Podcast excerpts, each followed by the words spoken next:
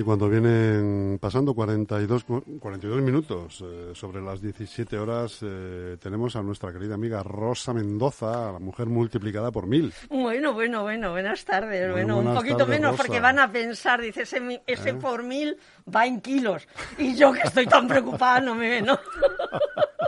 y, más ahora, y más ahora en el verano. ¿eh? Eso, eso. Entonces, más por mil, mil ilusiones, mil compromisos, mil proyectos, mil, proyectos, mil personas cada vez mejores, dispuestas a hacer muchas cosas Y, y, miles de ganas de, de, seguir haciéndolas y de compartirlas con, contigo, con los que estáis aquí, con los que están también en, en esas ondas a las que tanto aprecio y que sé que la gente está con, con mucho cariño escuchando y esperando, esperando algo nuevo. Que ha sido un descubrimiento, ¿eh, Rosa? Eh, Espacio Inventarte en la radio ha sido todo un hallazgo, ¿eh? Pues la verdad es que sí, estamos muy contentos.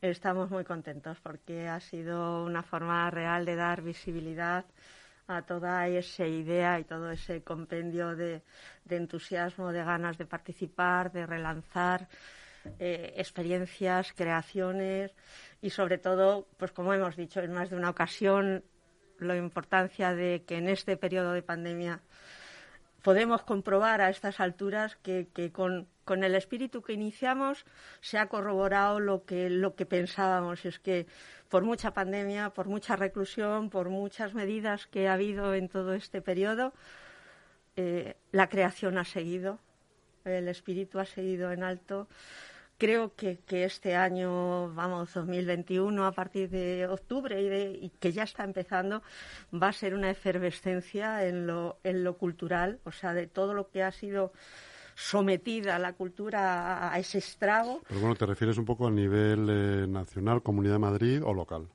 Pues hombre, yo en principio... Porque local estamos ahora mismo bajo mínimo. Cao, bueno, bueno, pero me refiero en lo que es a nivel, a nivel casi personal, en la capacidad de crear, en lo que es a, nivel, humano, a nivel, humano, lo que se puede hacer, a nivel de barrio, lo que podemos hacer, porque otra cuestión ya completamente diferente es a nivel de instituciones, porque no es que estemos bajo cero, pues estamos, mm, estamos tiritando ahora mismo, estamos hasta en el aire.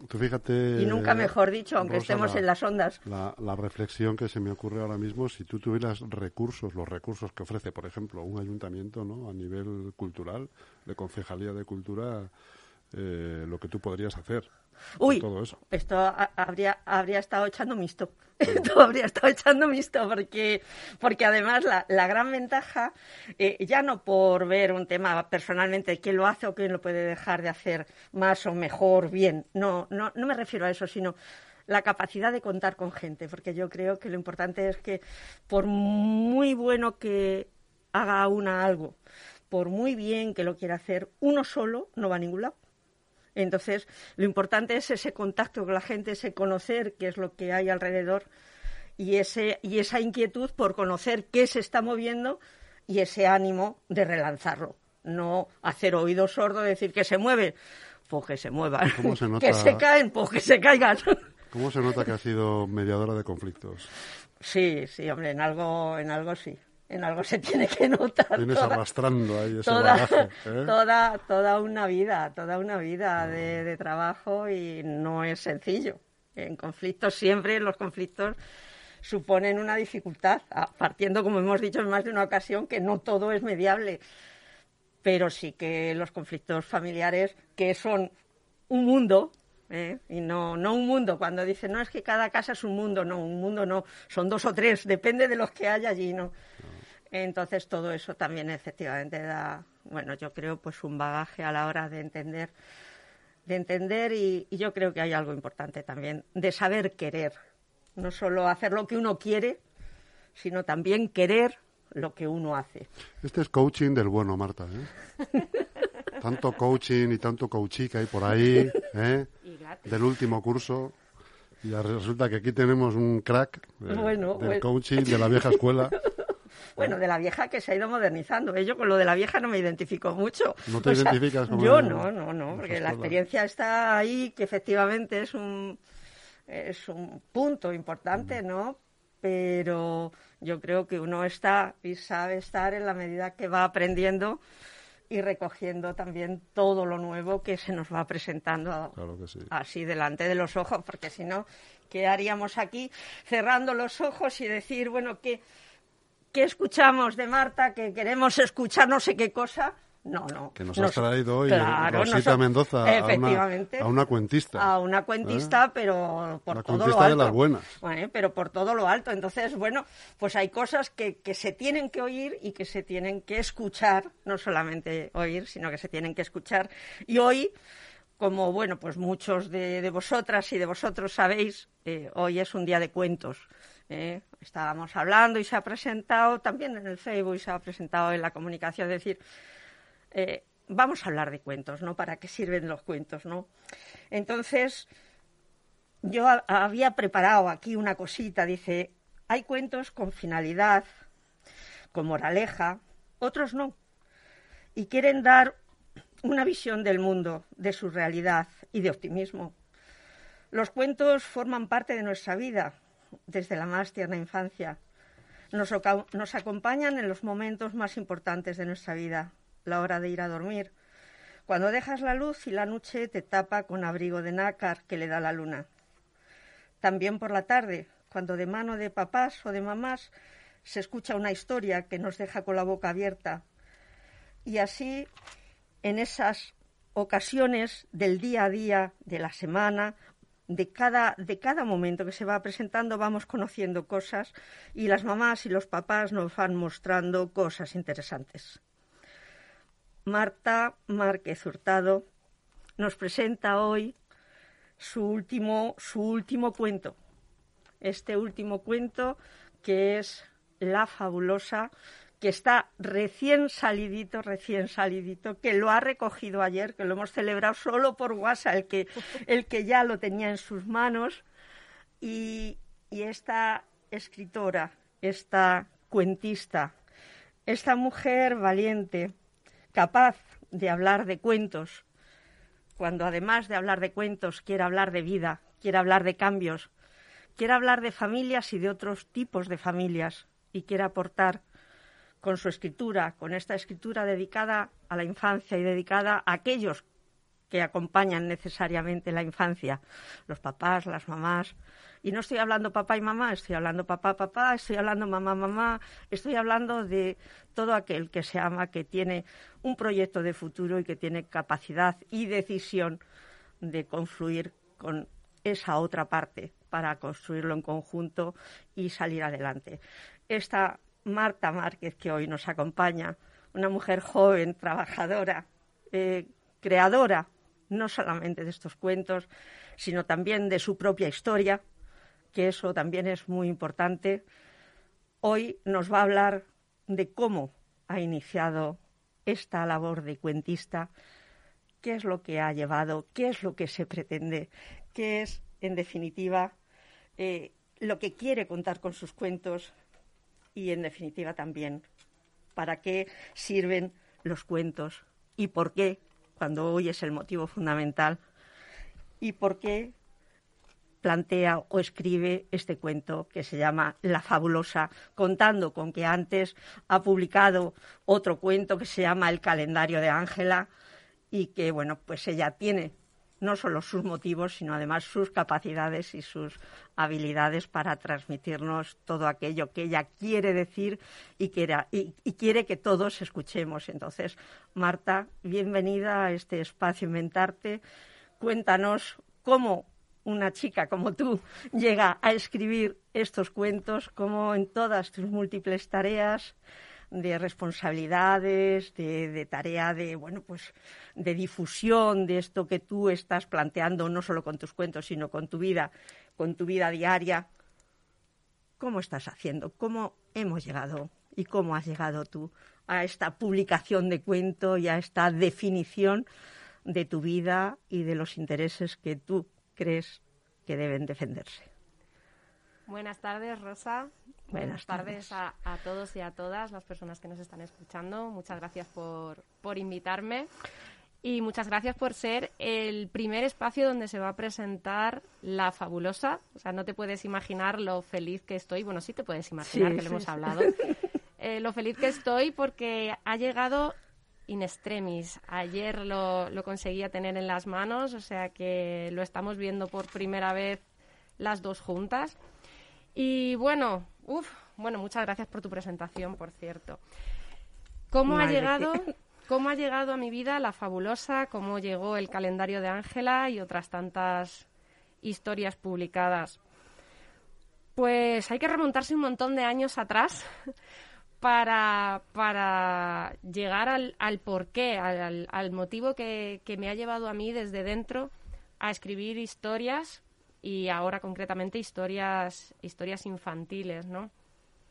Bueno, pues todo empezó hace muchos, muchos años, cuando, cuando mi hijo era muy pequeño y de repente eh, yo me separé y de repente eh, acabé en un colectivo LGTBI en busca de referentes para que mi hijo mm, viese con normalidad que existen personas que, que, tienen dos papás, dos mamás. Él no tenía ni dos papás ni dos mamás, tenía un papá y una mamá pero de repente su mamá tenía una novia. Y eh, ahí encontré esos referentes y encontré también la falta de recursos y también encontré un motivo de vida. Un motivo de vida que es el activismo por los derechos de las personas LGTBI. No solo encontré esos referentes y esos amigos y amigas para mi hijo, sino que encontré una forma en la que dejar un poquito de mí o ayudar con un poquito de mí a que las vidas de las personas LGTBI puedan ser un poquito mejor. No sé si lo voy a conseguir, pero desde luego nadie podrá decir que no lo estoy intentando. Seguramente que sí, porque ya se está consiguiendo y ya estás consiguiendo muchas cosas. Disculpa la interrupción. No te preocupes, de hecho es un día muy, muy importante. Ayer fue un gran, gran día. Aprobado en el Consejo de Ministros la Ley Integral Trans y de Derechos de, de las Personas LGTBI. Así que no, no podemos estar más, más felices. Esperamos que llegue a buen puerto y que sea ratificada. Pero, pero es un día para, para celebrar, así que doblemente feliz. Y bueno, ¿qué más te, qué más te puedo contar de la, de la fabulosa? Bueno, la fabulosa llega detrás de Ángela, que, que es como su hermana mayor y que, y que llegó básicamente por una apuesta, a ver si yo era capaz o no era capaz de escribir un guion de cine y lo hice, un guion de cine corto, vamos a decir, porque un cuento, reducir un largometraje a un cuento sería harto complicado. Entonces fue una, apuesta, una apuesta. Te atreves a escribir un, un, guion de cortometraje y yo dije, bueno, pues si escribo relatos eh, puedo escribir cualquier cosa. Y lo escribí y ese guion acabó siendo un relato. Ese relato ganó un premio eh, de una asociación de, personas trans.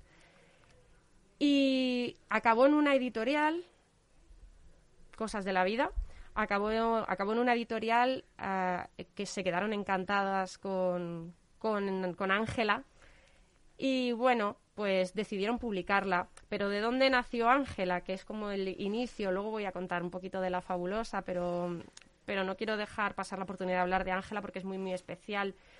Eh, yo, pues, hace unos años en mi vida había una, bueno, sigue estando, por supuesto, pero llegó, nació una personita pequeña mmm, que llegó a, revolucionar mi vida y que con muy poquitos años, básicamente cuando empezó a hablar, nos dijo que no era lo que creíamos que era, que no era un niño, el niño que pensábamos que era, que era, un, que era una niña. Y a partir de ahí pues empezó un proceso de, de, adaptación, de comprensión, de darle la mano y andar su camino, de, de ver qué necesitaba. Y, y, me pareció que era importante reflejar su realidad en un cuento infantil, en un cuento infantil porque al final las, las realidades de los niños LGTB estén porque formen parte de una familia con dos, con dos papás o con dos mamás, eh, o sean ellos mismos los que son LGTB, no están en los cuentos infantiles, no están en los libros de texto, no están en... En las publicaciones habituales. En las asignaturas que les dan en el colegio no se ven representados y representadas. Entonces me parecía que era muy importante que esta niña eh, tuviese un cuento que representase su vida, su familia, su historia. Y la verdad es que me siento muy, muy feliz porque además de quedar precioso, ha tenido, creo que ha tenido cierto éxito. y creo que viene a llenar un hueco que no, que no existía. Además es el único cuento, bueno, trata la transexualidad infantil y además en conjunto trata la diversidad familiar, porque que yo sepa no existe otro cuento en el que en el que se mezclen estos dos temas, la orientación la orientación mezclada que yo conozca no, que yo que yo conozca tampoco. Y luego después, eh, pues viendo que el calendario de Ángela funcionaba bien, pues claro, al final no dejas de estar en la vida. Yo soy activista, soy la presidenta de una asociación de familias que se llama Galei, Galei Asociación de Familias LGTBI. Em, ahí en nuestro activismo diario vemos la falta la falta de derechos, pero también las necesidades que tiene el colectivo y las peticiones y las dificultades. Y una de ellas es el acoso. El acoso que existe tanto con personas adultas como con personas pequeñas. Y uno de los problemas de las personas pequeñas es que hasta ahora, que cuando se apruebe la ley trans y la ley LGTBI, eh, esperemos que cambie, pero hasta ahora los protocolos en los centros educativos quedaban un poco al amparo de la buena voluntad de los centros o de que alguna comunidad autónoma tuviese una ley específica, pero no todos la tenían y aún teniéndola, no no había protocolos que, que ayudasen a, a, estas personitas a, a, pues a, bueno primero a que no a que no pasa a que no pasen a que no sufrieran a que no padecieran. pero que si llegan pues sepamos cómo actuar y entonces la fabulosa es la historia o sea está contado es para niños muy pequeños y está contado pues por por unos animales eh, porque bueno pues eh, es, está a modo fábula tiene una moraleja y bueno, pues trata de, de hacer entender que tratar mal a la gente no está bien. Y bueno, yo creo que está contado de una forma muy, muy sencilla, muy clara. Eh, está enfocado a, primeros lectores y no tiene palabras duras, no hay un drama excesivo, pero sí se presenta una situación complicada que las protagonistas van a tener que, que resolver de la mejor manera que, encuentren. Y yo creo que es un libro que va a gustar a, niños y a niñas, pero creo que a las personas adultas también, también les va a gustar y creo que si mm, vemos un poco más allá de las letras infantiles y de los dibujos, creo que las personas adultas podrán encontrar en este libro una forma de, de darse cuenta de esto que te acabo de decir, que tratar mal a las personas por ser diferentes no está bien. Hay una cuestión, además, en todo lo que tú estás planteando, en la que forma parte de todos los cuentos, y es no solo lo que va dedicado específicamente a los niños, sino que es que los niños, cuando están empezando, necesitan ese acompañamiento, esa protección, ese cuidado de ese adulto que además eh, va a leer con ellos ese cuento. Este cuento eh, veo en, en, él, igual que en Ángela, la intencionalidad, además, de, generar conciencia, de generar eh, reflexiones, puntos, puntos de toque específicos donde uno tiene que parar a pensar porque hay veces que esas situaciones pues no se han reflexionado porque no ha habido lugar, no se ha conocido nada, no, no se ha tenido algo cerca que, que sea diferente, por lo tanto nos, en, nos encontramos o en muchas ocasiones los papás, las mamás se encuentran en una situación de decir, bueno, pues es que yo ni, ni había caído en esto. Sí, em, bueno, efectivamente yo creo que todos los cuentos, este concretamente, lo que busca es un espacio de, diálogo. Si bien, como te decía, está escrito para primeros lectores, eh, está enfocado para peques de 3 a 6, 7 años, ya es el final cuando empiezan a leer, con lo cual vamos a contar con la complicidad de los padres las madres, de las familias en general, para que lo lean, para que mm, les den un espacio para que puedan preguntar aquellas dudas que les surjan, para que si no surgen esas dudas porque bueno, pues porque compramos el libro no por, por nada concreto, eh, sino por añadir diversidad a nuestra biblioteca, que sean las familias quienes hagan esas preguntas, quienes hagan pensar a las personitas pequeñas en algunas cuestiones que quizá no se habían planteado. Es verdad que, estos libros generalmente suelen ser comprados por familias LGTBI o personas aliadas. Pero mi intención es que llegue a las casas donde se necesitan y precisamente las casas de las personas LGTBI es donde se necesitan, pero se necesitan menos, porque esa diversidad ellos ya la viven y son otros niños, otras familias quienes necesitan saber eh, lo que van a lo que van a contar pues Camila y Valentina en, en esta historia. En ese sentido, quizá la parte, la parte más, más directa que podría, con la que podríamos contar para que realmente eh, esto que tú te refieres de la diversidad, que hablamos de diversidad, hablamos de respeto, hablamos de algo que es también muy, muy importante y es la escucha. La escucha que no es solamente oír, porque, bueno, pues mientras uno no pierda el oído, oír oye, ¿no? La cuestión es que la escucha exige una atención específica y esa escucha requiere fijarse en algo, ¿no? Entonces, trabajar todo ese proceso es trabajar la formación de la personalidad de, los pequeños, es hacer que, que, puedan realmente ser pues más reflexivos, más capaces de pensar por lo tanto, si alguien piensa, más difícil de manipular. Entonces, quizá en eso que tú planteas, es decir, que llegue a todos los sitios, la forma más eficaz y más real sería el que estuviera realmente en la biblioteca de todos los centros educativos, porque en ese sentido, cuando nosotras hablábamos el otro día, decir, bueno, pues la biblioteca de los coles tienen un montón de libros y un montón de cuentos que son variados, ¿no? Entonces dices, bueno, pues eh, normalmente no es así. Entonces, claro, a veces parte una de una experiencia muy particular, ¿no? Mis hijos han ido a Travenco y entonces, pues, eh, hablar de, los niños cuando eran peques, eh, discutir en toda una asamblea de padres y alumnos eh, Oliver Button es un nena o Ferdinando el Toro, eh, pues era lo más corriente y lo más moliente que, había allí, porque realmente trabajar la diversidad, trabajar el respeto y el conocimiento de las diferencias, pues es fundamental para el desarrollo de un niño. Eh, en ese sentido, eh, hay propuesta concreta de decir, eh, incluso por parte de la ley, que me imagino que tú la conocerás más al, detalle, ¿no? Yo, bueno, pues alegría ayer al, al poder aprobarse, el poder hoy haber leído y actualizado un poco de todo lo que de todo lo que se está hablando y de todo lo que refiere la ley, pero hay algo que refleje realmente ese apartado educativo que garantice que desde la escuela, no solamente en función de la libertad perdón, no tanto la libertad, sino la, disposición de los papás y de las mamás de, tiempo, sino en la propia escuela se, se trabaje esa diversidad. ¿Hay alguna propuesta en la ley en ese sentido? Sí, sí, sí que sí que hay, parte educativa que bueno pues dependerá del Ministerio de Educación. El problema eh, el problema que tenemos básicamente es que las competencias educativas son autonómicas. Entonces, aunque haya una ley, luego es realmente dificultoso el que en todas las comunidades autónomas se aplique de la misma manera.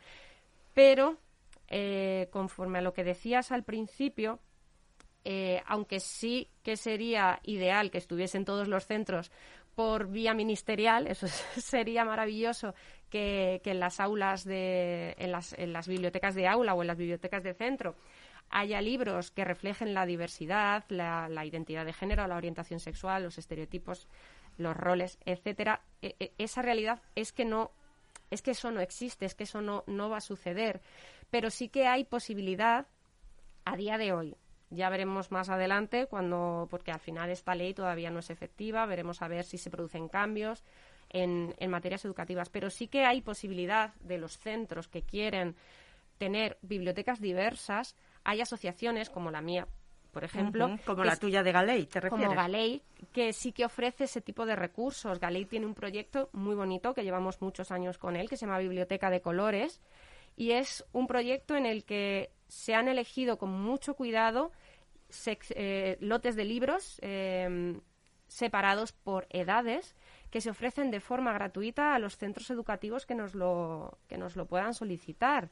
Y entonces, al final, lo único que les proponemos es que es un recurso gratuito y que lo que tienen que hacer es trabajar con esos libros. No nos sirve que tengan esos libros en las estanterías parados. Tienen que trabajar con esos libros, tienen que leerlos, tienen que hacerse libros viajeros, tienen que hacer trabajos con ellos lo que quieran. Se deja un poco a pues a, las necesidades o a las voluntades de los centros, pero, pero es la forma en la que podemos llevar vuestra, vuestra contribución en este sentido. La diversidad a las familias, porque al final lo que, lo que decías antes, el, el lugar donde se van a formar las nuevas generaciones, donde van a cambiar las mentalidades, son en las escuelas. Las escuelas eh, son el lugar donde vamos a llenarles a los niños y a las niñas de qué es lo que queremos que, tengan en el futuro. Y si lo que queremos que tengan en el futuro es una mente abierta, una mente pensante, una mente diversa, pues tendremos que darles todas esas herramientas para que puedan conseguirlo. Al final, los adoctrinamientos eh, hacen, hacen personas que no sean, capaz de pensar, no sean capaces de pensar por sí mismas y se crean todo lo que les dicen en cualquier sitio. Efectivamente, estábamos hablando de ese pensamiento en libertad. Libertad con mayúscula, libertad que siempre va enfocada a la libertad que uno tiene, respetando la libertad del otro, no otros matices o otras perversidades que hay a veces con esa, con esa palabra. Aprovecho para, para dar un poquitín de matiz y no nos vayamos a confundir, ¿no? Entonces, hay, hay algo que además, además eh, aportan aportan los cuentos y, y, eso lo hablábamos el otro día tú y yo cuando estábamos en este encuentro preparatorio de, de este encuentro de ondas y es eh, que de alguna manera con el cuento, con estos cuentos, con todos los cuentos, lo que estamos es enseñando a soñar. Y soñar es algo importante, es algo imprescindible. Cuando estamos elaborando un trabajo, cuando estamos eh, elaborando o configurando una posibilidad de transformación, una posibilidad de cambio, necesitamos soñar. Necesitamos soñar porque es lo que nosotros llamamos, o muchos profesionales llamamos, crear castillos en el aire. Crear castillos en el aire es fundamental. Esos castillos tienen que tener todo lujo de detalles. Ese sueño tiene que estar perfilado y tenemos que dotar de todas las herramientas posibles para que ese castillo en el aire sea cada vez más majestuoso, más amplio, más, más rico en todo lo que quiere expresar porque solamente en la medida que somos capaces de configurar ese castillo en el aire vamos a tener la energía, la fuerza y la capacidad y la posibilidad de hacer unos cimientos que puedan soportar y que puedan nacer, creer y hacer y, seguir construyendo eso que, que uno espera. Sí, además es que creo que los cuentos han avanzado con la sociedad de forma muy positiva, porque si te fijas, eh, en La Fabulosa, en el calendario de Ángela y en muchísimos, muchísimos cuentos más, lo que les estamos queriendo enseñar es que pueden ser y es que pueden amar a quien quieran, como quieran. Son cosas tangibles, son cosas reales, es algo a lo que se van a tener que enfrentar en la vida. Antes les enseñábamos a soñar con ser princesas. No queremos niñas princesas y no queremos niños guerreros. Queremos niños y niñas que piensen que pueden ser lo que quieren ser, no necesariamente una princesa, pero sobre todo que, que pueden ser y que pueden amar. Y a mí me parece que eso es algo muy importante porque lo que vamos a hacer es evitar muchísimas frustraciones. Creo que los cuentos siempre han tenido un valor positivo para la infancia porque les han enseñado a, a volar, a soñar, a ser niños, a no tener que preocuparse por el mundo de los mayores y, por supuesto, cada, cada generación, cada etapa, cada momento de la vida, pues e, es diferente.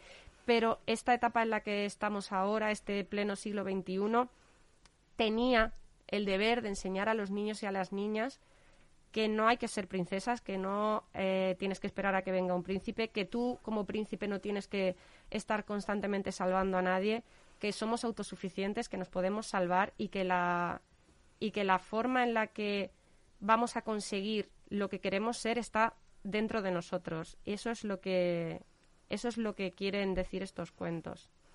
¿Y qué crees tú que, que les podríamos dar como pistas a los papás, porque son en, definitiva a las mamás, a los papás, los que van a comprar este cuento de la fabulosa. ¿Qué, qué, les vamos a dar como, como un poquito de, salsa, de condimento, de decir eh, mm, que hay que mirar? Eh, ¿Qué nos dan? ¿Qué nos dicen estas dos ardillas? ¿Qué, qué es lo que se está planteando en este cuento? ¿Cómo, ¿Cómo nos contarías tú este cuento de manera breve para adultos, que es en general quien, quien, nos, estará, quien nos estará escuchando? Pero de manera que, que, deje ese poquito picor ahí de decir yo tengo que verlo, tengo que verlo, pero no ya por necesidad de explicar las diferencias, sino por el gusto de compartir con mi hijo, con mi sobrina, con mi primita, con mi vecina, el que la vida hay que mirarla de manera abierta, de que el amor no tiene límites y de que justamente poder amar en libertad es lo mejor y para eso hay que saber respetar. Y para respetar hay que conocer muchas cosas y lo que dicen estas ardillas. Entonces, ¿qué nos contarías tú ahí? Pues mira, eh, yo lo que, o sea, me gustaría que la gente descubriese por sí misma, queriendo comprar este libro, que, cuál es la historia de Camila y Valentina, que son nuestras protagonistas, son dos ardillas, y qué es lo que les pasa. Mm, no, no me gustaría decir qué es lo que les pasa. Eh, sí que puedo decir que, que tiene unas ilustraciones maravillosas. A los peques les va les van a encantar, o sea, tienen un colorido, son realmente preciosas. María Pérez Pacheco, que es mi ilustradora, ha hecho un trabajo maravilloso. Y de sorpresa que pone aquí, ¿eh? una de sorpresa total cada página. Sorpresa, hay sorpresa incluida. Pues yo lo que les diría a las familias que, que puedan estar más o menos interesadas es que nunca sabes nunca sabes qué es lo que te va a tocar en la vida. Eh, hay las, o sea, las personas adultas, pues cuando ya llegas a, un momento de tu vida, tú puedes saber quién eres. Pero nunca sabes a quién tienes al lado, qué es lo que le va a pasar, qué es, cuáles son sus miedos, cuáles son sus ilusiones. Y creo que es importante que no, de forma consciente o inconsciente, no rompamos esas ilusiones por ser ignorante, vamos a decirlo. ¿Sabes? Por ser ignorante. No te voy a decir por maldad, por, por no saber. Sí, por desconocimiento realmente. Pues que por desconocimiento tú no puedas romper los sueños de alguien a quien quieres. Y ese alguien puede ser tus hijos o tus hijas, pueden ser tus hermanos, pueden ser tus amigas. Y que yo lo he visto, lo he visto muy de cerca. He visto muy de cerca el, no tratar mal a la gente, al revés, eh, tratar la diversidad con, con, naturalidad y tender una mano. Y cuando ves, sobre todo de una persona pequeña, cuando ves que lo que te devuelve es humano y es una sonrisa de confianza, es decir, estoy confiando en ti porque sé que no me vas a traicionar, que me vas a ayudar, que me vas a acompañar en este camino, creo que eso es lo más bonito que te puede pasar el que gracias a, a la empatía, a, al respeto, sobre todo el respeto por las personas que tienes al lado, es, o sea, esa sensación es algo que, que, no se puede que no se puede comparar. El, y yo creo que la gente que, que esté interesada en este, en este cuento le puede ayudar a, a reconocer una situación así y obrar de la, de la mejor manera posible para ayudar a las personas que en esos momentos te necesitan, porque se necesita, se necesita mucho apoyo y a veces las personas LGTBI no lo tienen en su entorno más cercano. Yo, yo diría que, que es una pequeña ayuda a poder abrir las mentes. Yo estoy, vamos, completamente de acuerdo lo que estás planteando. Solo añadiría una cuestión, es que a veces ni siquiera es solamente el campo de madres, hijas o hijos, ¿no? es también en la amistad, en la proximidad. Hoy leyendo en las páginas de prensa, decir, venían historias de, situaciones que se han vivido, de personas que han vivido, primero celebrando la aprobación de la ley, el paso al Congreso de, dicha ley, pero además eh, en algo tan sustancial que decía un chaval, ojalá alguien, ojalá alguien se hubiera dado cuenta de lo que a mí me estaba pasando para evitar tantísimo sufrimiento. Con lo cual, no estamos hablando solamente de, de, una medida terapéutica, o sea, no estamos hablando de decir, no, pues esto sí, pues si le pasa a tu hijo, pues ya sabes, el, en vez de gelogatil, pues muy chiquitito, pues le das el apiretal. No, o sea, no estamos hablando, no estamos hablando de eso, estamos hablando de conocer unas realidades, unas realidades además a través de, de imágenes, a través de del cuento, que es la forma de, aprender, de la forma de aprender más eh, sencilla, más sutil y más tierna, porque eso va grabando, no solamente va grabando las palabras, van grabando las imágenes y eso nos va haciendo a todos más conscientes, pero padres, madres, amigos, vecinos, todo lo que sea abrir, abrir esa, esa mirada para darnos cuenta de que hay algo que así no puede ser. Sí, o sea, estoy totalmente de acuerdo. Eh, antes, al, principio te decía, o sea, que te doy toda la razón. O sea, no, no es solo porque tus hijos, tus hijas, o sea, que puede ser tu hermana, puede ser tu hermano, puede ser tus amigos, puede ser tus sobrinos. Es, para mí es algo muy bonito cuando ha venido gente a decirme, es que quiero regalarle el cuento a mis nietos o sea, em, para mí es significativo, es significativo el cambio, el, no, no, o sea, el cambio de mentalidad. No, porque probablemente esa persona que ha querido comprar mi libro para regalárselo a sus nietos ha sido una persona respetuosa siempre. O sea, con lo que quiere decir que cuando nos dicen es que antes eran otros tiempos, antes eran otras mentalidades, yo no estoy de acuerdo porque yo creo que mentalidades abiertas y respetuosas ha habido siempre. Siempre. Gente, habrá habido gente avanzada a su tiempo, por supuesto que sí. Pero, pero me parece que, mm, que siempre, o sea, que, que, el hecho de que haya personas que estén dispuestas a enseñar el respeto y la diversidad, eh, bueno, es que no es que no sé qué decirte porque pues son... Es que se me vienen un montón de, de, imágenes, de, imágenes de repente, de, de, gente contándome historias o... Y, y, todas, todas tienen algo común y es querer enseñar normalmente a los peques más cercanos el, el respeto, el cariño, la diversidad, lo bonita que es la vida llena de colores. Y, y creo que, que yo lo que trato de reflejar en mis cuentos es, es eso Trato de que no haya excesivos dramas. La vida ya tiene muchos dramas para mostrárselos a, las personitas pequeñas. Entonces, yo animo de verdad a que la gente vaya a las librerías y, y echen un vistazo a la fabulosa y al calendario de Ángela porque son muy coloridos, son muy bonitos, tienen unas ilustraciones y un mensaje que, que creo que deberían leer, conocer todos los peques.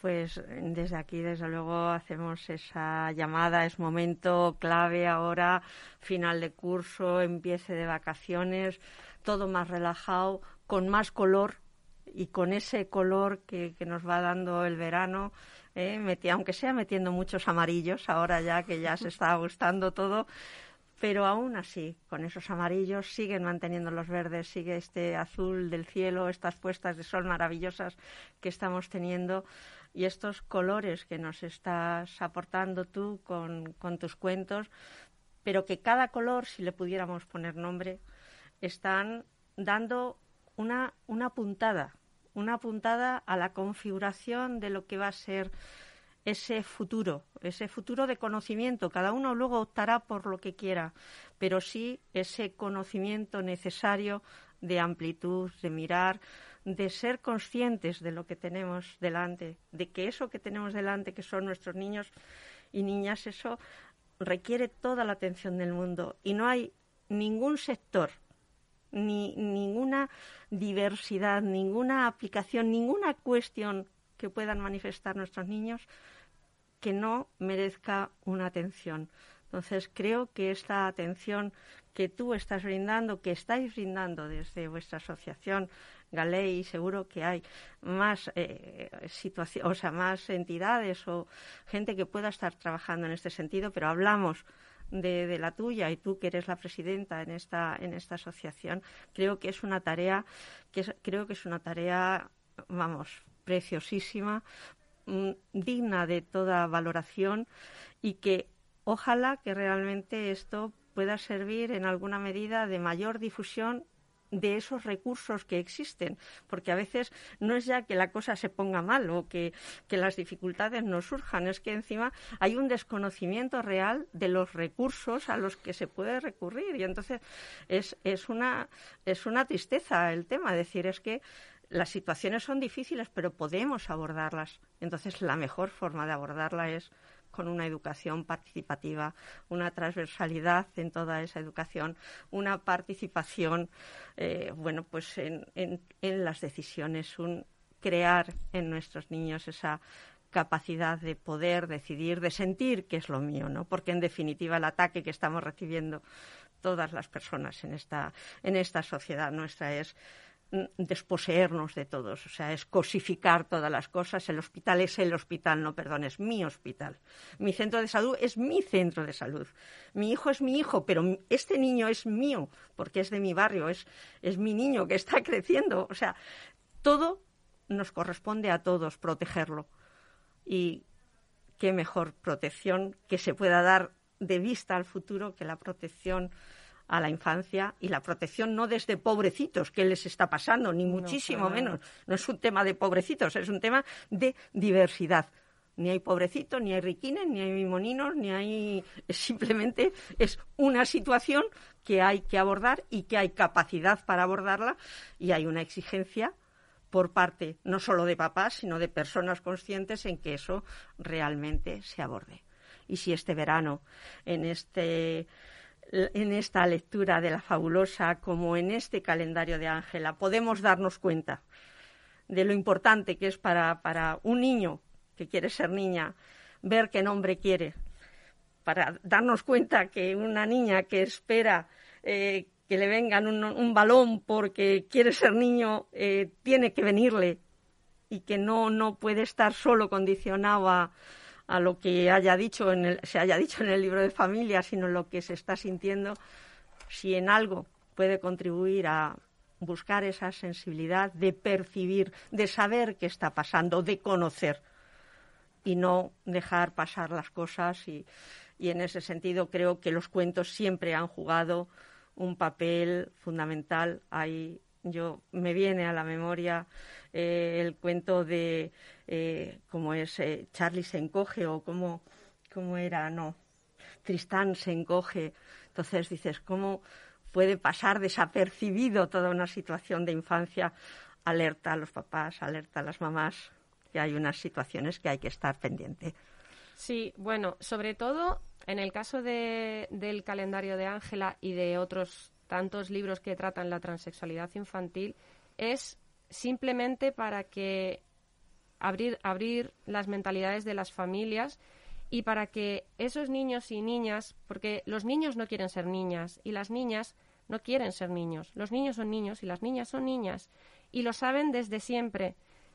Tengan los genitales que tengan, no hay niños que quieren ser niñas. No hay niños que han nacido en cuerpo de niñas. Hay niños y hay niñas y hay niñes, aunque haya gente eh, que nos está representando que no entienda que, el lenguaje inclusivo eh, es importante. Hay niñes, porque hay personitas y personas adultas que, que no están dentro de este mundo binario, ¿no? Eh, de, de, hombres y mujeres. Entonces hay niños, hay niñas y hay niñas y lo tienen muy, muy claro. Y solo cada persona sabe quién es. Y entonces estos libros lo que vienen es a marcar con más fuerza, que se sientan, que, que, sientan que tienen referentes, que sientan que están en posesión de la verdad, que sepan que lo que ellos piensan es real, que les pasa a más gente, que no están solas en el mundo. Entonces, para eso están estos libros, para que cuando tú los leas o cuando a ti te los lean, en tu imaginario que se está construyendo, o que tu imaginario que se está construyendo sea más grande, que se rompan los muros que te han creado o que, o que tú por la falta de referentes te has creado, aunque sean muros pequeñitos de infancia, pero se crean. Siguen siendo muros. Se crean y, eh, pues a lo mejor una persona adulta la salta, pero un, un niño no, porque para ellos son muros gigantes. Entonces estos libros vienen a tirar esos muros. Pues eh, yo creo que con esto contamos con, con la despedida de esta, bueno, de esta magnífica cuentista. Gracias. Eh, magnífica cuentista eh, que es capaz de abrir puertas, de abrir ventanas. Espero que capaz también de abrir el corazón de aquellos que nos escuchan y de todos aquellos que, que vayan a leer esta fabulosa y este calendario de Ángela y algunos más que puedan ir saliendo.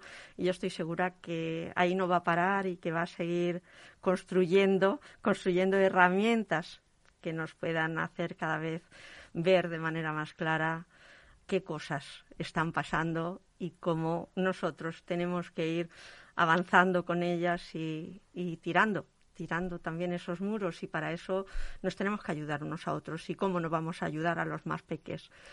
Pues sí, pues sí, eh, un apunte último. O sea, lo que has dicho, lo has dicho antes, eh, somos muchas las asociaciones, entidades, federaciones que trabajamos por los derechos del, del colectivo LGTBI y Galei concretamente por el de las familias. Si hay familias que están en situación de no sé qué tengo que hacer, en, nosotros en Galei tenemos una página web, galei.org, donde existen eh, muchísimos recursos, muchas guías con las leyes, con actividades, con cuentos, con juegos educativos. una cantidad de, recursos, hay muchísimos más, muchísimos más, eh, estoy convencida, pero hay muchísimos recursos a los que pueden, a los que pueden acceder y que seguro, seguro van a ayudarles. Pues muchísimas gracias. Yo estoy segura que desde aquí ese guante, ese guante de color rosa, azul, amarillo, violeta que, se lanza se va a recoger y sí que me atrevo ya desde aquí a que el tema que hemos abierto con este cuento eh, y con estos cuentos de los que tú has creado eh, es un tema realmente interesante, amplio y sí que me gustaría en otro momento, y en otro momento me refiero ya al otoño, el poder retomar, que pudiéramos realmente celebrar la aprobación ya puesta en marcha de la ley y que podamos seguir con este, con este tema tan, tan interesante y tan necesario. Muchísimas gracias, Marta. Gracias un placer tenerte aquí y de nuevo un placer y unas gracias inmensas a Chus y a LGN El placer es mío.